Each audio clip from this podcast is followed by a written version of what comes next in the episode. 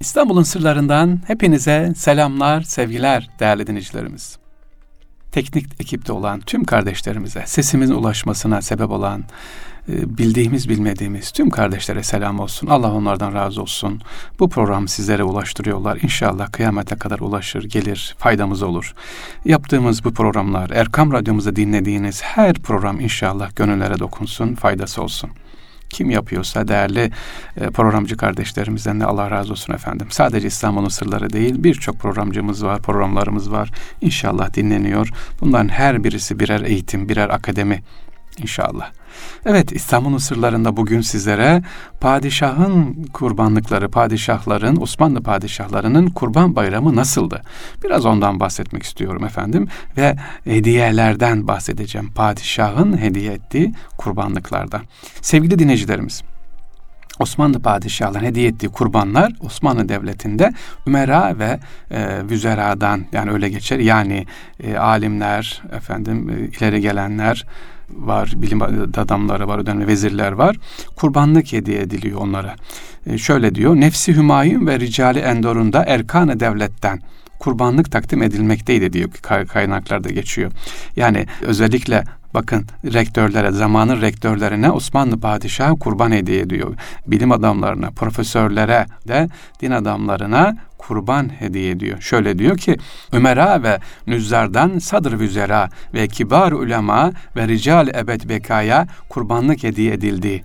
Nefsi Hümayun ve Rical Endor'una da erkan devletten kurbanlık takdim edilmekteydi. Aynı zamanda sevgili dinleyiciler devlet ricaline ve o dönemde bulunan çalışanlara koç alınıyor.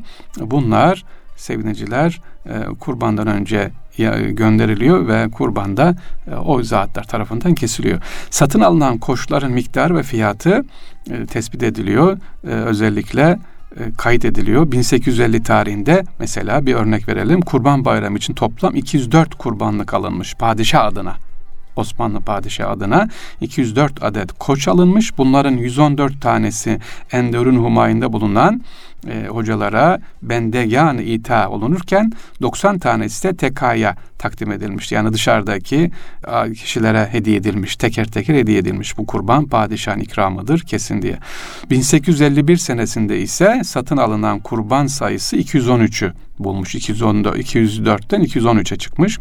Bunların 120 tanesi Endor'una, 90 tanesi de tekkelere bağışlanmış o dönemde. Tekkeler Osmanlı döneminde düşünün İstanbul'da tekkelerin sayısı kaçmış? Bağışlanan 90 tane tekke varmış.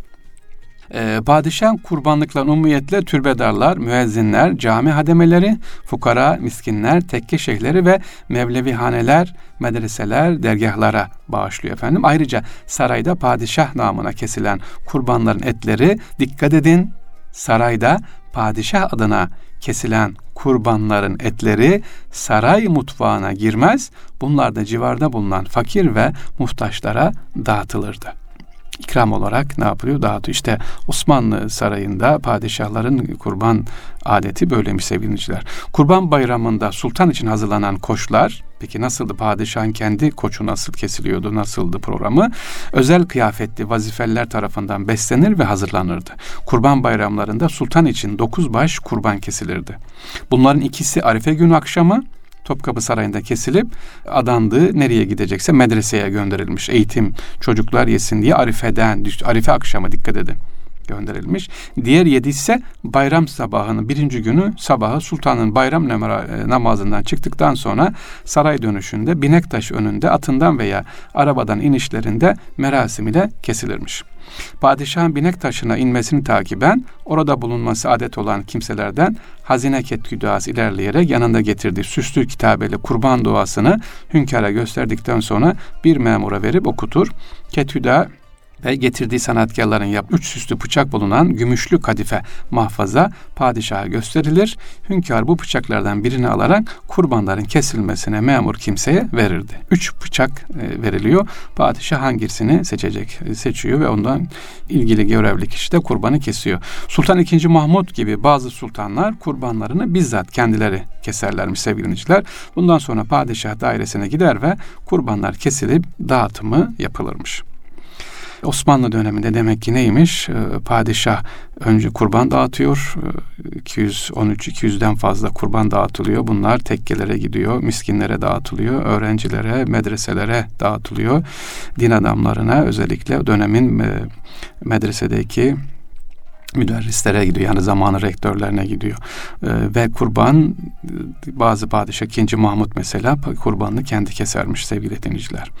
Osmanlı döneminde bayram maaş ikramiyeleri nasılmış? Bayramdan önce subaylara, memurlara birer maaş ikramiye dağıtılmış. Ancak devlet hazinesinin zor durumda olduğu dönemlerde bazen bu ikramiye yarım maaşa düşürülmüş, bazen de hiç verilmemiş. Ayasofya Sultanahmet Süleymaniye ve Fatih gibi büyük cami ve külliyelerde görev yapan ulemaya kürk bahası veya iftari adı altında e, ikramlar hediye edilirmiş efendim bayramlarda. Bir özellik e, kurban bayramında özellikle askere kuzu eti ve helva verilirmiş bayramlarda. Zaptiye ise birer adet fes ve püskül verilir veya fes ve püskül bedeli ödenirmiş efendim. Bu da bir ince zarafet. Zaptiye birer adet fes ve püskül verilir. Bayramın birinci günü Kurban Bayramı birinci günü hapishanedeki mahkumlara da helva dağıtılır ve cezasının üçte ikisini çekmiş mahkumların bir kısmı bayram vesilesiyle affedilirmiş efendim. Evet Osmanlı döneminde yapılan en önemli e, kurban kesimi, kurban diyoruz ama bir şeyi atladık mı unuttuk mu? Kurban Bayramı'ndan sonra temizlik. Osmanlı döneminde sevgiliciler kaynaklara baktığımız zaman bu programı hazırlarken şöyle düşündüm. E, ya iyi güzel de kurbanlar kesiliyor. Acaba Osmanlı döneminde sokakta mı kesiliyordu kurbanlar? Nerede kesiliyordu? Bir zamanlar İstanbul'da 90'lı yıllarda vardı sokaklarda sağda solda. Uf Allah muhafaza iyi bir görüntü değil ama Osmanlı döneminde öyle değildi sevgiliciler.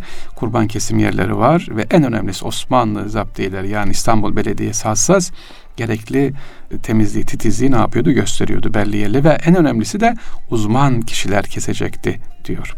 Evet sevgiliciler Osmanlı e, döneminde İstanbul'un da Kurban Bayramı'ndan bir kısa bölüm aktarmış olduk. Padişahların kestiği kurbanlarla ilgili bilgi verdik sizlere. Rabbim Kurban Bayramı'na da inşallah erişmeyi şimdiden bizlere nasip etsin. İstanbul'un sırlarından kardeşiniz, Fahri abiniz hepinize selam ve sevgiler. Tekrar görüşmek üzere. Allah'a emanet olunuz.